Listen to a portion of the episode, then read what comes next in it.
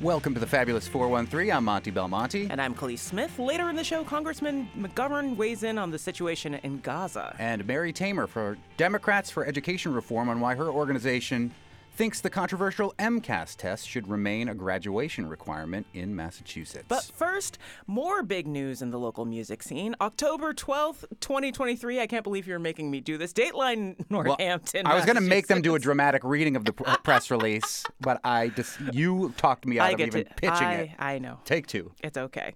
Signature Sound Presents has announced the sale of the Green River Festival to leading Western Massachusetts concert promoter DSP Shows. DSP has signed a five-year lease to keep the beloved genre spanning festival at the Franklin County Fairgrounds. 2024 will mark the festival's 37th year. And joining us is the founder of Signature Sounds, Jim Olsen, and partner and talent buyer for DSP shows, John Sanders. Congratulations to you both on this big concert news in, in an era of lots of changing and moving pieces in our local concert scene.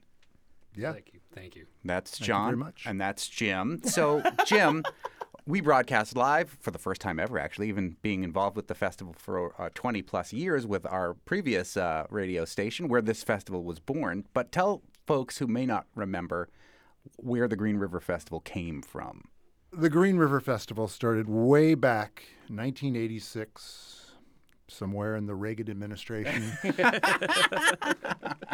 when uh, fledging Greenfield based radio station WRSI, now known as 93.9 The River, decided to have a fifth birthday party.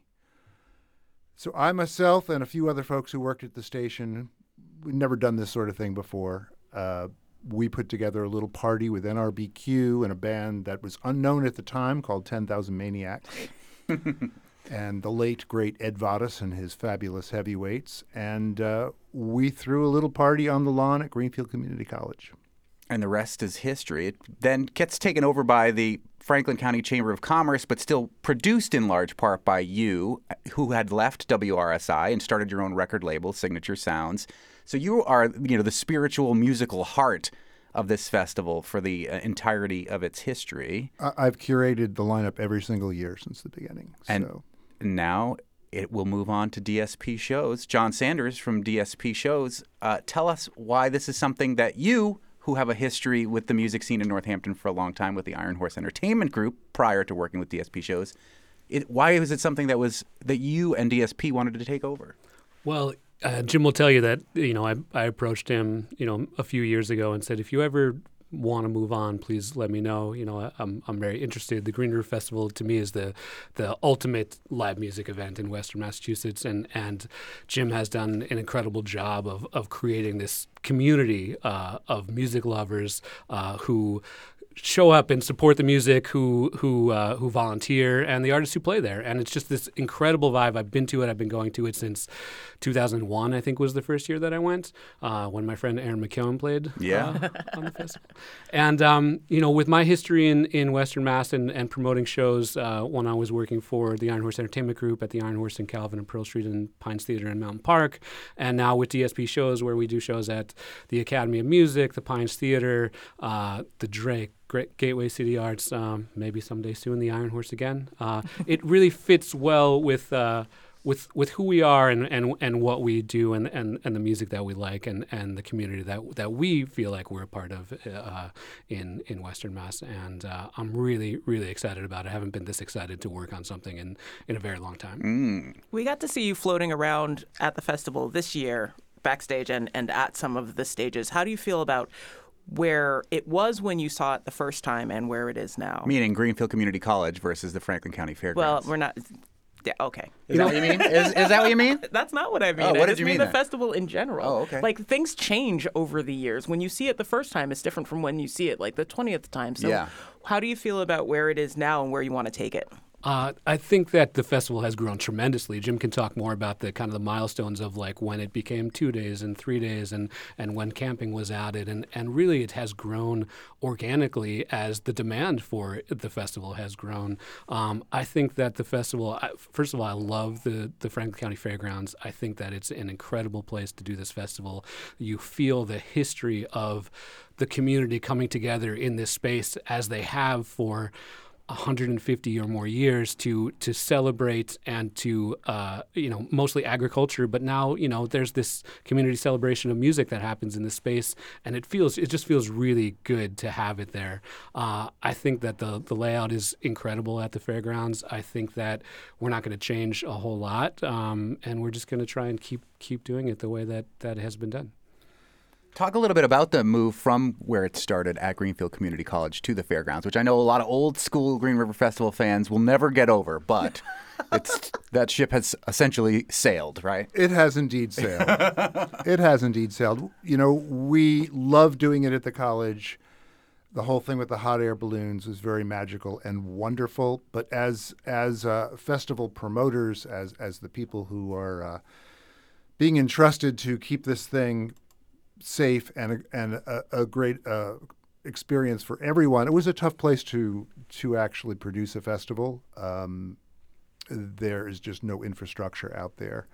Um, so when 2020 came along, we had every intention in 2020 of continuing on at Greenfield Community College. Uh, and then, uh, of course, we all know what happened. The pandemic hit, and when we wanted to come back in 2021, we didn't want to take two years off between festivals. We we felt like it could be done safely in 2021. The college wouldn't allow it, and so we moved the whole thing to the Franklin County Fairgrounds, where we had just been doing the camping piece, and. Uh, we realized just doing it that first time in 2021 that it's just a better venue all the way around.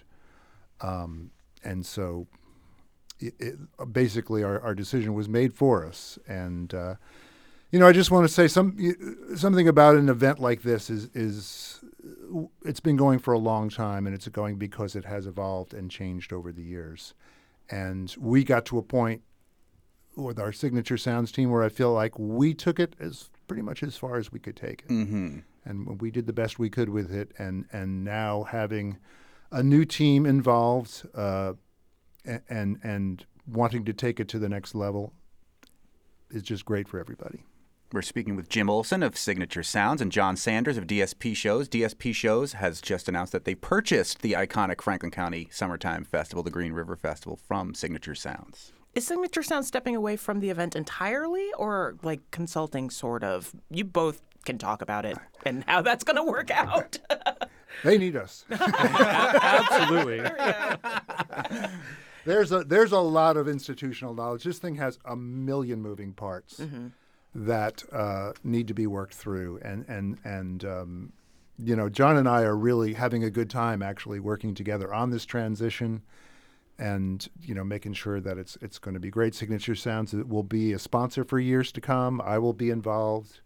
In my new role as Festival Grandpa. I love it. oh my God. That's the best. We're going to call you that from now on. Festival Grandpa.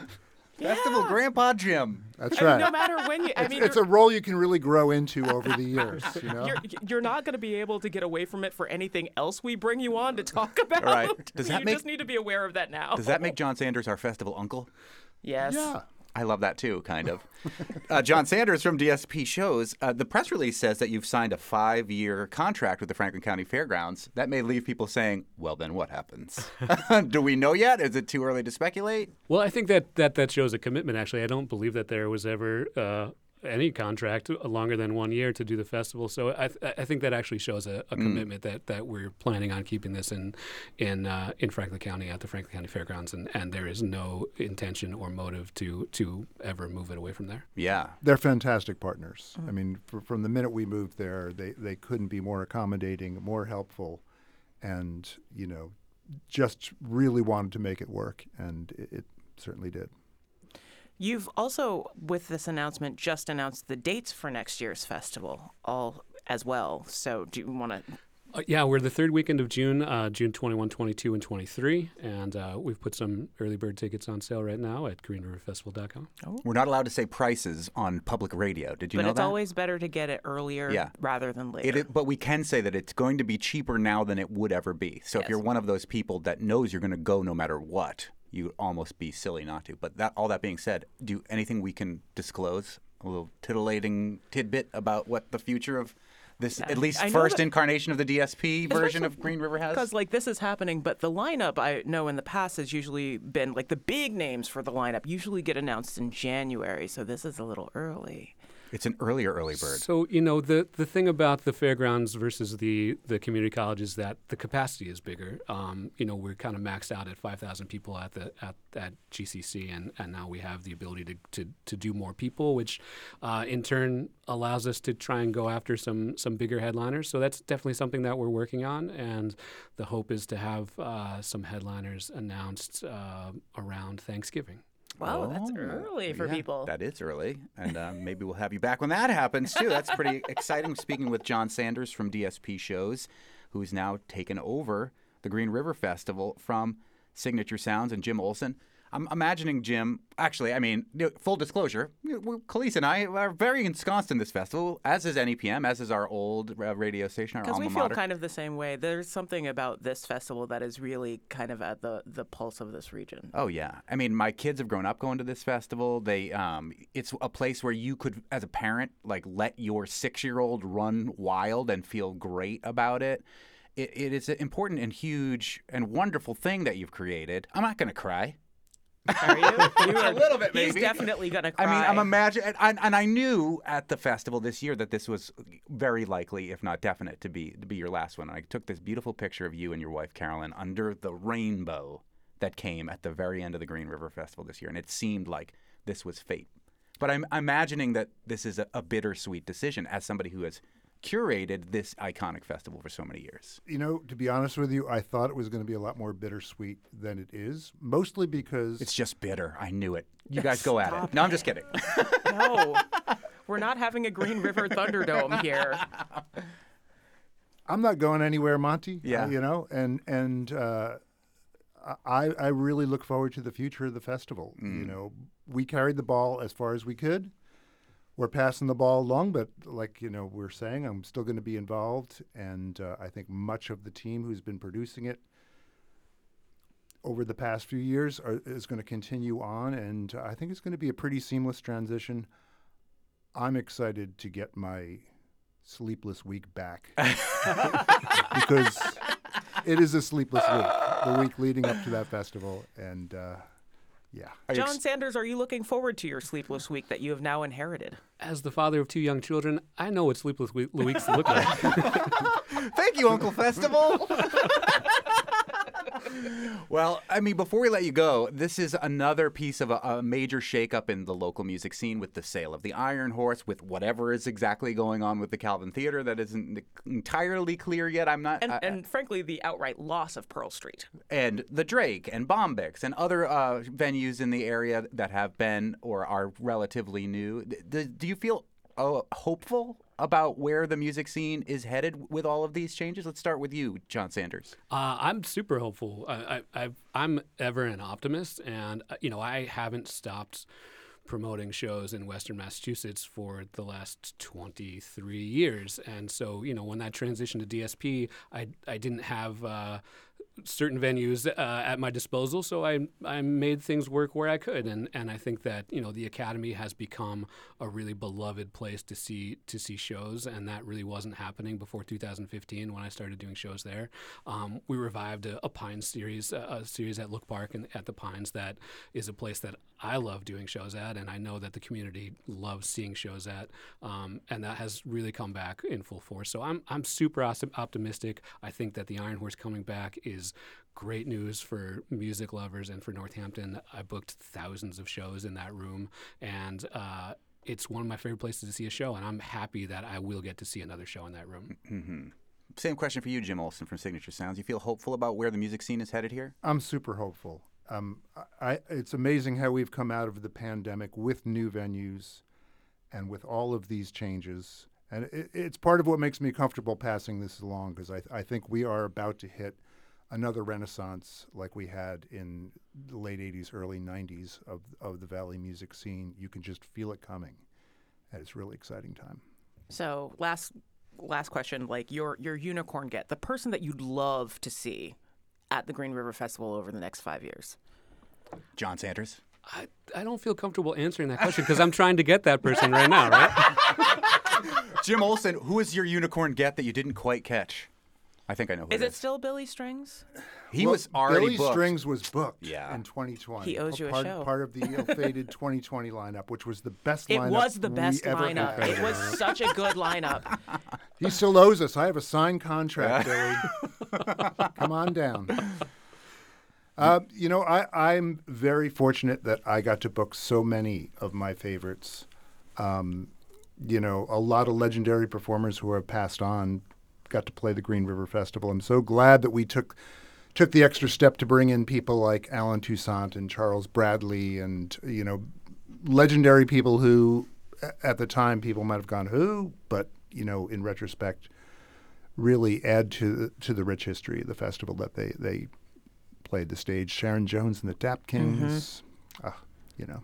It's great, and I'm looking forward to the future. And I think personally, as somebody who's been involved with the festival for so long and has known John Sanders for so long, that this is a, a hopeful moment for this iconic festival. Please let us still broadcast live. Yeah, NEPM's uh, usually a sponsor, so we would love to be still still be involved. We're going to point blank ask you while you're live on the radio. Uh, John Sanders, who's now Uncle Festival of the Green River Festival, uh, just announced today that it is uh, Green River Festival has been sold by Signature Sounds and Jim Olsen to DSP shows. Jim Olsen, John Sanders, thank you so much. Thank you, guys. Soon we'll explore the future of the MCAS in the Commonwealth with Mary Tamer of Democrats for Education Reform. But first, we'll check in with Congressman McGovern about Speaker of the House madness, school lunches, and more. You're listening to the Fabulous 413 on 88.5 NEPM.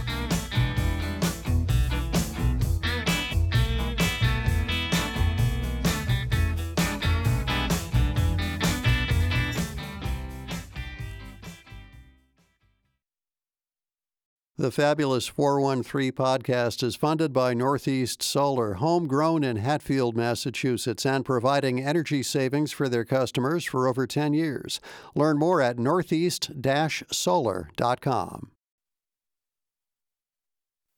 Time for our weekly check in with U.S. Congressman from the 2nd Congressional District of Massachusetts, Worcester's Jim McGovern, a segment we like to call McGoverning with McGovern. And there's been a lot of drama in the House of Representatives, as there has been for a bunch of weeks. But the majority of people who wanted to ask questions of you, Congressman, want to talk about your take on what's going on between the state of Israel and Hamas. Got an email from Josh Jacobson saying, Representative McGovern, I'm not one of your constituents. I'm originally from Westfield, though I now live in Agawam, and I am a worker, student, and educator. Will you second, or at least recognize, Rashida Tlaib's statement regarding the recent escalation in hostilities in this conflict in Congress? And for background, if you're not following this, Rashida Tlaib is the only Palestinian in Congress, as far as I know.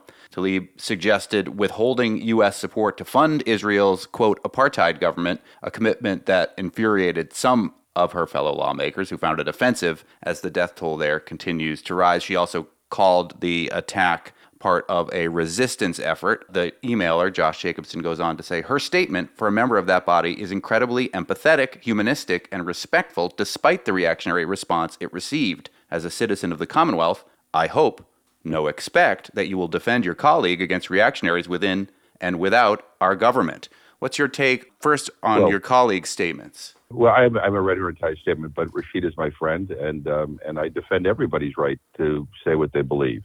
She's a thoughtful member of, of the House of Representatives, um, and um, I share her her view that uh, the Palestinians deserve a homeland and that we ought to care about Palestinian human rights. So I, uh, that I, you know, we we, uh, we, we agree on. I, I think where we disagree um, at this moment is is in the sense that I do not believe that Hamas represents the Palestinian people, and I don't believe that Hamas's goal and their barbaric attack on on Israel. I mean, it, it is ISIS-like uh, the attack. I mean, I, I've sat through a number of briefings, a number of videos and pictures about what has gone on, and, and it is it is reminiscent of the kinds of attacks that ISIS launched killing babies and, and, and elderly people and just I mean the brut- the brutality of the killing of itself. This was a targeted attack on Israel. Hamas's goal is not about uplifting the Palestinian people. Hamas's goal, and it's in its charter, and this is just a fact, is the destruction of the Jewish state, is the destruction of Israel. That is what drives Hamas. So, you know, I think the pathway forward to help better the lives of Palestinians is going to be by getting Hamas out of the picture here. Hamas is not lobbying the world community for Palestinian rights. They're interested in the destruction of Israel. And so I think that's where I stand. And I look at I, I've been very critical Benjamin Netanyahu and, and his government and their attempts not only at uh, trying to ignore the Palestinian question, but also on their attempt to try to, you know, overturn democracy within Israel. But but we, we, we can't blur everything together. And I really believe that again that Hamas is a goal here is is one thing, and that is to destroy Israel. And I again I think the whole world is horrified by what happened, and let us hope we can we get beyond this that we can get to a point where the world can get serious about trying to figure out um, how we can create a an independent uh, uh, Palestinian state where the Palestinians have a future uh, and don't have to live under the repression of Hamas. Your colleague in the Senate, Senator Ed Markey, also a Democrat, was on Boston Common earlier this week denouncing what Hamas has done as a heinous attack, but then he called for a de escalation of the current violence. The Biden administration has sent one of our largest warships to assist in the Israeli effort to squash Hamas. There is likely to be a ground invasion very soon. People from who are within Gaza are, are scrambling to try to find food and supplies before this ground invasion begins. When when Ed Markey called for a de-escalation, a chorus of boos started to, to ring out in the middle of uh, his speech. Is the Biden administration's support of what Israel is doing right now something that is dividing Democrats? No, I mean, I, I think the issue now is um, whether Israel has a right to defend itself. I mean, that's the question. And they do. If we were attacked, we have the right to defend ourselves as well. The issue is how you proceed in that goal.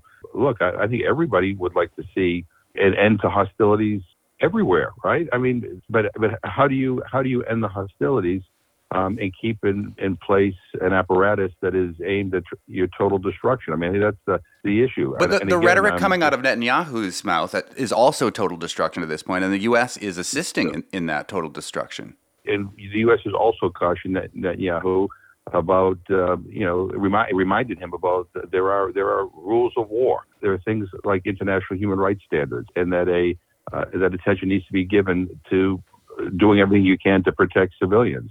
I've urged the Israeli government to to stop the blockade of food and water into into Gaza because I, I, the majority of people who live in Gaza are children. To me, that is that is something that we that we should we, we should try to get them to reverse immediately. But the deal is is that I think we have to we have to separate the Israeli-Palestinian conflict from what is happening right now in the sense that Hamas's attack on Israel is not about the Palestinians or about a homeland or about even the, the, the horrific conditions in Gaza. Here's the other thing. The leaders of Hamas who are directing this horrific attack against Israel, they're, they're in other countries right now in five star hotels doing press conferences and making themselves available on the internet to, to try to stir more and more hostility around the world. So, look, I, I have a, a, a long commitment to protecting and upholding the rights of, of, of, the Palestinians. I will continue to do that. But I, I, I can't, I, I have a difficult time trying to say, well, you know, therefore this attack is understandable. This is not about the Palestinians. Read uh, the history of Hamas, read their charter.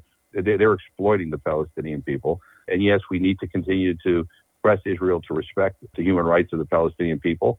Because if they don't, quite frankly, and if there's evidence of excesses in which Palestinian civilians are deliberately targeted, I, that will undercut the support for Israel internationally. There's the right thing to do morally, there's also the right thing to do politically. Speaking with U.S. Congressman Jim McGovern, our regular Thursday chat, McGoverning with McGovern, this is a story that's only been breaking today, but comes from your district and has to do in no small part to anti imperialism, anti colonialism, which plays into the uh, Israeli Gaza conflict right now. But earlier, this morning, Demilitarized Western Mass created a blockade on Prince Street in front of L3 Harris, which is the local subsidiary of the ninth largest weapons manufacturer in the world. I think uh, many people who live in Western Mass don't realize that there is this major weapons manufacturer in Northampton.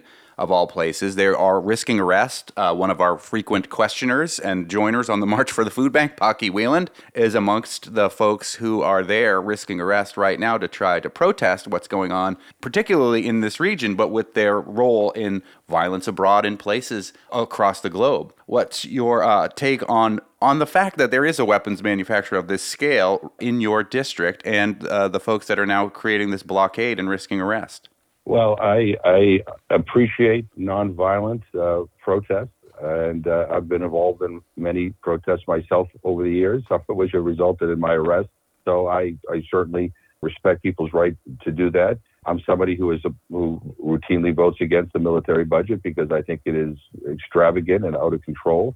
And I, someone who's also tried to restrain where the United States sends weapons around the world. I mean, we, we send weapons not just allies, but we send weapons to thugs uh, around the world. And those weapons are, are in turn used um, to invade other countries or to harm civilians. And so, um, you know, I will I will watch this protest intently. Um, I didn't know it was happening. You just informed me about it, um, and I love Paki Wieland, and so I know if she's involved in this, that this is something that um, is important for all of us to pay attention to. Paki Wieland, for those who don't know, is part of every social justice organization that exists out there. Code Pink. Um, I think she may be old enough to be one of the raging grannies at this point, but is you know she's. Uh, fallen in the footsteps of, of many of the social justice activists like Frances Crowe from from this area. Yeah.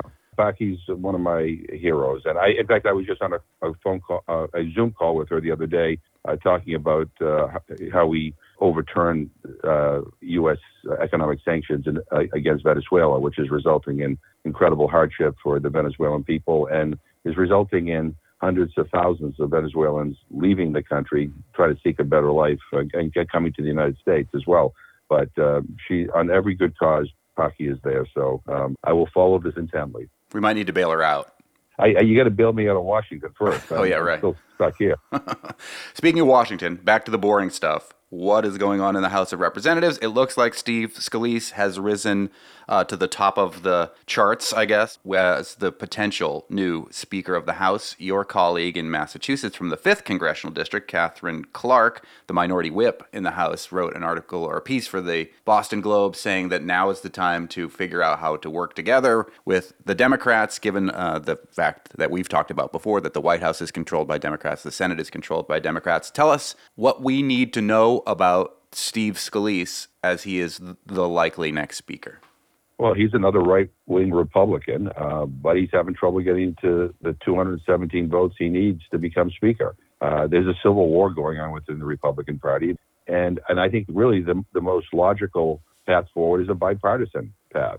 But so far, none of the Republicans who are running for Speaker are, are interested in that. And um, again, you know, whoever becomes the next Speaker uh, will be in the same situation that Kevin McCarthy is in. Uh, the Republicans, thanks to Kevin McCarthy, acquiesced to the hardline right wingers and agreed to a rule that any one person can move to vacate the speaker's chair. So that's not and, going away. Uh, Steve going away. Scalise could be no. speaker for 15 right. minutes and do something that the hard right, right. Republicans don't want. And they'll call for a vote for his removal. Right. Yeah, and and they've all pledged um, to not change that rule. And the right wing has said we won't vote for anybody who changes that rule and they said they won't vote for anybody who works with Democrats. So that's kind of where we are right now. Uh, the House right, uh, representatives is inoperable, and we are fast approaching another deadline in which the government will run out of money. We won't be able to even bring anything to the House floor for debate or vote because the acting Speaker pro tem has no power. The only power he has is to be able to oversee the election of the next Speaker. So we can't even bring anything to the floor. If there was a natural disaster that hit the United States this morning, Congress would not be able to act to vote to appropriate money to respond to it in the afternoon. We cannot do a thing. So this is unprecedented. My hope is they can get their act together, but the easiest thing for them to do, the smartest thing for them to do, is to work with us on a bipartisan path forward. Uh, and I hope they'll do that. But if not, we're going to see this craziness continue. Does it seem likely, given your knowledge of Steve Scalise, over the years that he will be more willing to work than, say, Kevin McCarthy was, or is he still going to be as under the thumb of the of the Freedom Caucus, as they call themselves? I, I think whoever is the speaker will be under the thumb of the Freedom Caucus unless they change that rule. And look, Steve Scalise, uh, you can Google this. He's not a moderate by any means. I mean, he he referred to himself as David Duke without the baggage um, a few years back. So that's kind of where he's coming from. So this is not like this moderate Republican. This is not like a, a Charlie Baker type of personality. Having said that, he is a much more pleasant person, just in conversation, than Jim Jordan is, and then Kevin McCarthy is, for that matter. But do, do I expect uh, anything different? No. As long as this rule stays in place, the hardline right wing will call the shots. And if he doesn't jump when they tell him to jump, they will move to vacate the chair, and we'll be in this situation uh, once again. This week is National School Lunch Week, and I know Congressman McGovern, you've been an anti hunger advocate for such a long time, and we in Massachusetts have made free lunches available to all students. But you introduced a bill, the Healthy Meals Help Kids Learn Act, that would give more funding and opportunity to kids in school to eat fresh local ingredients in their breakfasts and lunches. Any possibility this National School Lunch Week that uh, something like that will get any attention, or is Congress in such disarray that no one's ever even going to think about this bill again? Well, we're, we're going to try to make it so that people have to pay attention to it. Look, it is wonderful that Massachusetts joined a number of other states, and we now offer you know free meals to all of our students in, in a school setting. That's an important step forward, and I, I'm grateful to the state legislature for doing this and the governor for signing it uh, into law. But it is not just about making sure kids have a meal. It's what kind of meal uh, they get. And again, we want more and more fresh produce. We want healthier meals in our schools, um, and we want, quite frankly, to give our kids the very, very best. And that's what the goal of this is.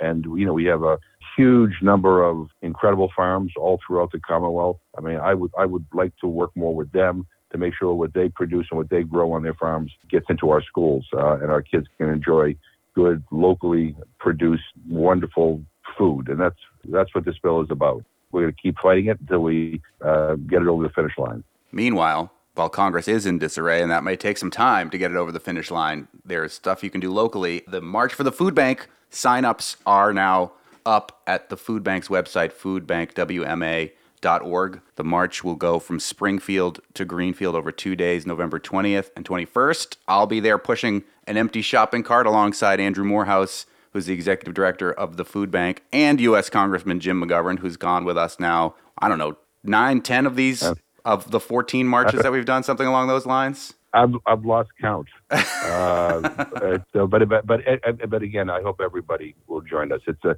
it, it's not only for a good cause. Um, it's a lot of fun, and uh, and there are and really, you know, especially with all the turmoil that's going on in the world, sometimes it's just good to be with good people who want to do good things, and that's the way I look at this at this march. Uh, there's a lot of good people in our community uh, who want to who want to help those who, uh, quite frankly, uh, struggle, and that's what this is about. The theme this year is power of community, and it seems like uh, it's a great way to gather together when you feel helpless, either in Congress or with global politics, to feel like you're actually participating in something to make the place where you live maybe just a tiny bit better. So I always appreciate that you come along on that, Congressman, and I'm getting my steps in already to uh, get ready for this 43 mile. You don't have to do, uh, listeners don't have to do the whole 43 miles. Neither does the congressman, by the way.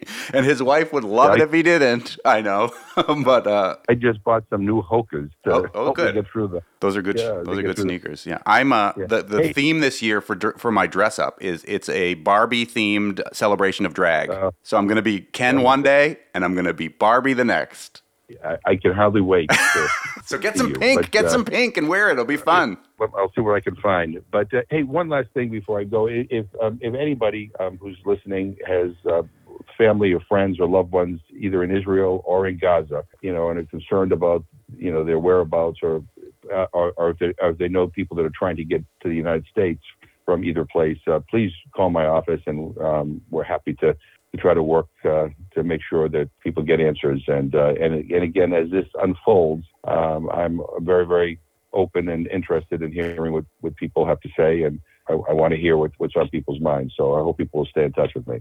U.S. Congressman from the 2nd Congressional District of Massachusetts, taking your questions weekly here and has his office open if you have loved ones that are in the Holy Land right now that you're worried about. You can send your questions to him for this show at thefab413 at nepm.org. Thanks as always, Congressman. All the best. Be safe. Up next, should the MCAS remain a graduation requirement for the Commonwealth? We'll explore the flip side of a question that may end up on the ballot for next year with Mary Tamer of Democrats for Education Reform. You're listening to the Fabulous 413 on 88.5 and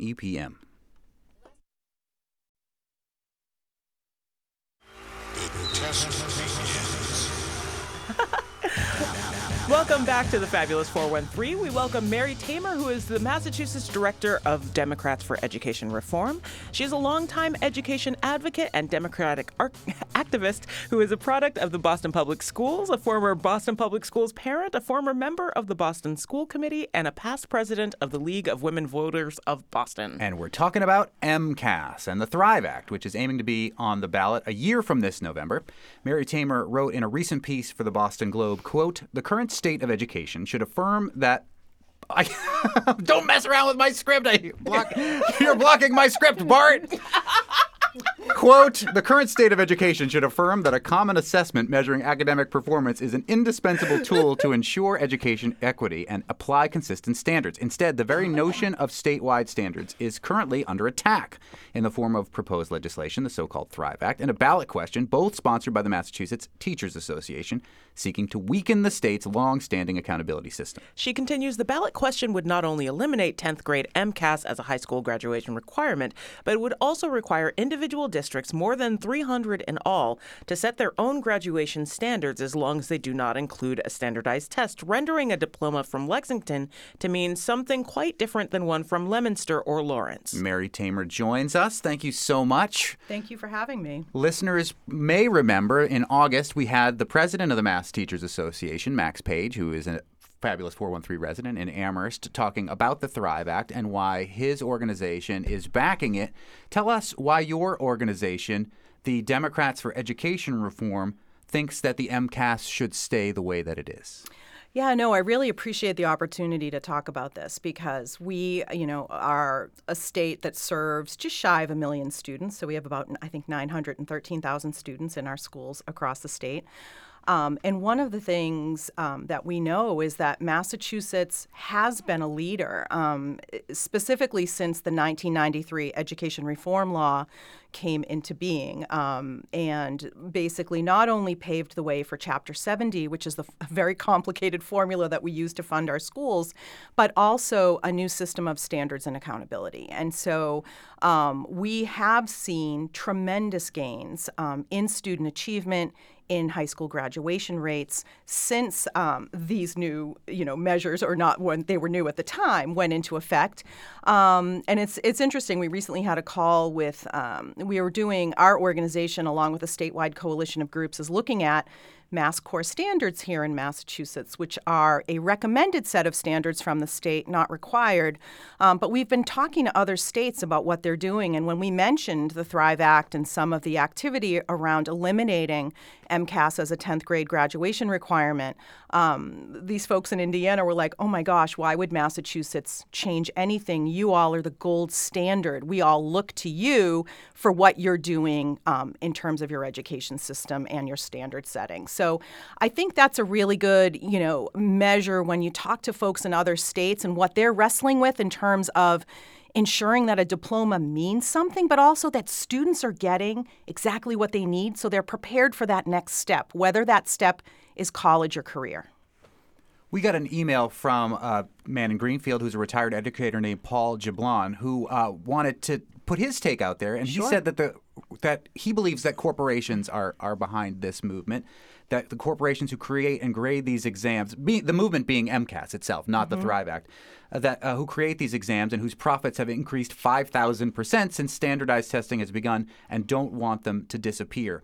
A lot of the critique um, has to do uh, with your organization has to do with funding. So talk about we know the Mass Teachers Association is funded by teachers and union dues. Tell us about what your Democrats for Education Reform uh, is how that organization is funded. So we are funded by individuals and donors, whether it's foundation donors from across the country, from the state. Um, you know, we're funded by the same folks who fund lots of different education groups. We have individuals who support the work that they do. I think really what's most important for me to mention is what drives me to do this work. And so I am, in addition to being, my kids did go through the Boston Public Schools, um, I'm also a Boston Public School graduate, you know, as are my parents. You know, my mom was an English learner. I come from a Middle Eastern family, and my mom was actually denied admission to the Boston Public Schools because she didn't speak enough English. Mm-hmm. And at the time, we didn't have laws to protect English learners.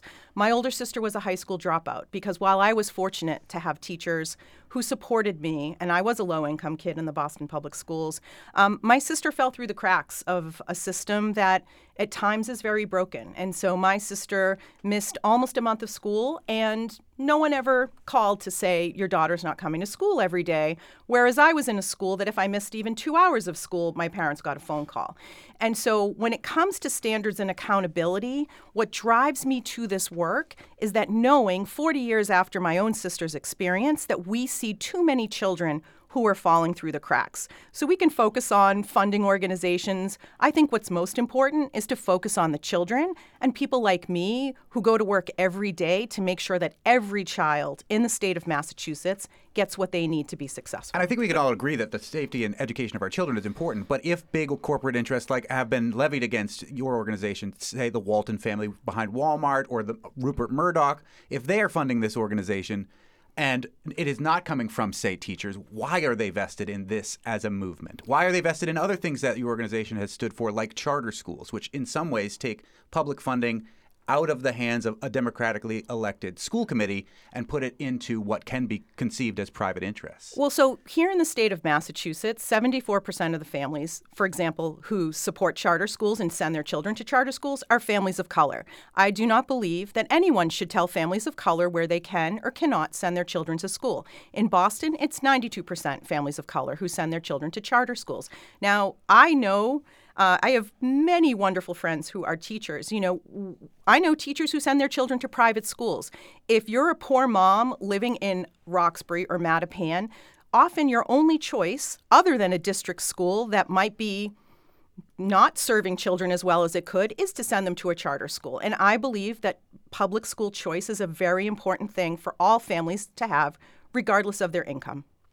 So, um, not to let's go back to the the thing with your sister. Is there proof that MCAS makes up the difference in leveling this playing field for those kids who fall through the cla- through the cracks? Like, does the MCAS actually make up that space? It's it's supposed to. And so if we use MCAS as it is intended, which is as a diagnostic tool of telling us where children are and where they are not, we are fortunate to live in the state of Massachusetts where we have appropriated millions and millions of dollars through the Student Opportunity Act specifically to go to districts where children are identified as high needs, which means you have a higher proportion of students with disabilities, English learners, low income students. That money is specifically targeted to go to those districts to help those students get the support that they need. Because one of the things we know is that talent is equally distributed, opportunity is not. And so the question we should be asking is what are we doing? To make sure that all children are successful in getting the support they need, whether it's mental health support, whether it's academic tutoring, whether it's a longer school day or a longer school year. Here in Springfield, you all have used your ESSER funds to actually offer full day programming. And it's not just academic, but enrichment programming for students in the for the last two summers. Brookline has done the same all districts should be doing that because we know that these last three years of interrupted learning have taken a significant toll on our kids, both academically and mentally. And so, my question is at a time when we as a state came into $2.5 billion in ESSER and ARP funding from the federal government, specifically earmarked for our schools to recover, we have 1.2 billion of that money left. How are we spending that money and how are we putting it to the kids that need it the most? We have more money in our districts right now than we frankly know what to do with. And the question is, what have we done differently? And in my estimation, we haven't done eno- enough differently. We're doing the same old, same old, and it's not serving our students. We're speaking with Mary Tamer from Democrats for Education Reform about their organization's hope that the MCAS does not change despite the fact that the Thrive Act may end up on the ballot a year from this November. We'll be back with more questions with Mary Tamer in just a little bit. You're listening to the Fabulous 413 on NEPM.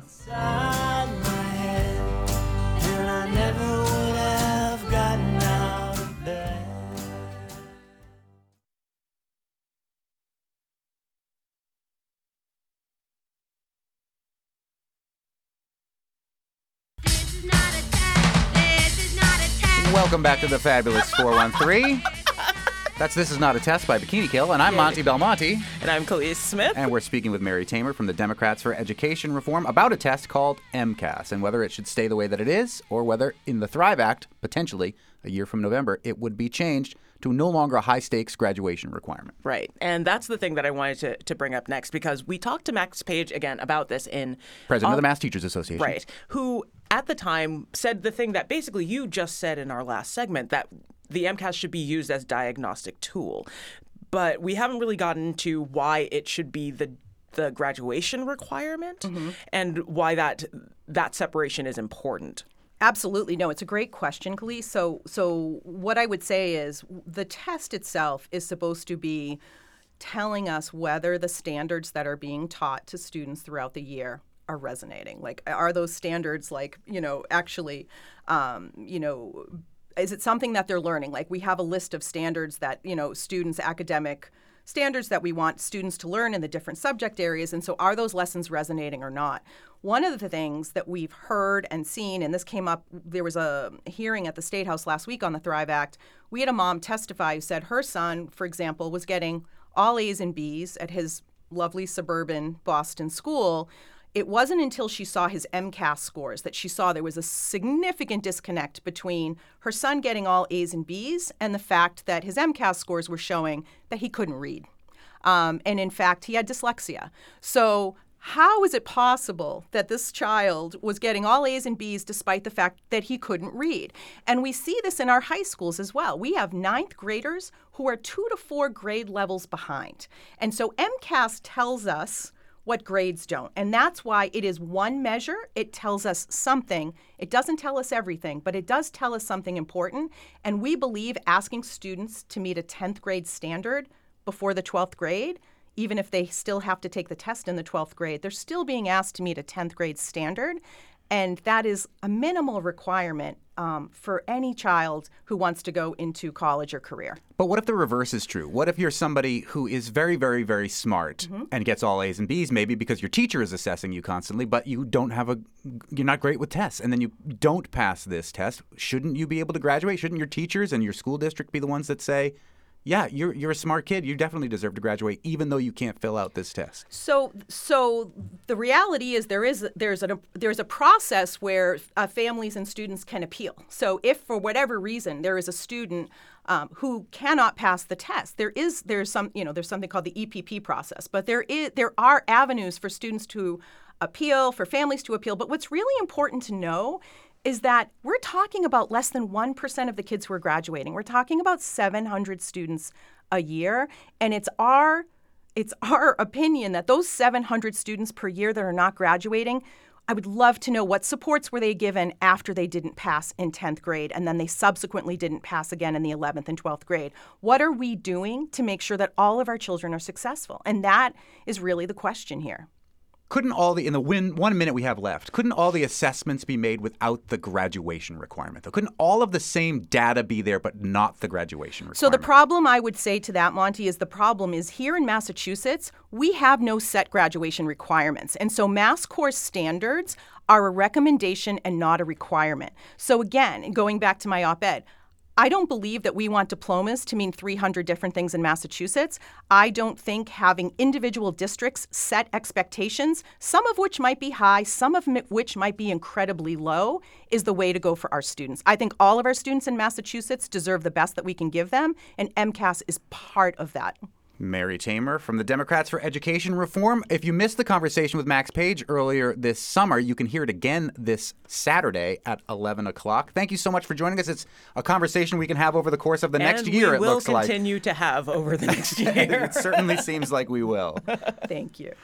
Did you know that the national average of local food used by higher ed dining systems is only 3%. But there's a local college that's grown its program to use 10 times that amount for its dining program. Tomorrow on the show, we'll speak with Andy Cox and Herman Alvarado of Smith College about the strengths and challenges of getting students to eat local. And the fellows of NEPM's Media Lab program worked all summer on the series Books for Young People, and we'll share that series with you Plus, we'll go to the Wine Thunderdome at Table and Vine and taste two Chianti Classicos. with a special guest. Special thanks to Spouse, Happy Valley Guitar Orchestra, Elin Jewel, the J. Geils Band, Flaming Lips, Daniel Hales and the Frost Heaves, Bikini Kill, and She and Him. Our director is Tony Happy Half Century Dunn. Our engineers are Betsy Distance Bay Lankto, Phil, Mr. Meeples Bishop, Kara, the long arm of the show Foster, Bart, the penultimate board op standing, Rankin, and punk rude boy Sharp, Sharp Cheddar, Cheddar Dubay. I'm Monte Belmonte. And I'm Kaliis Smith. We'll see you tomorrow on The Fabulous 413.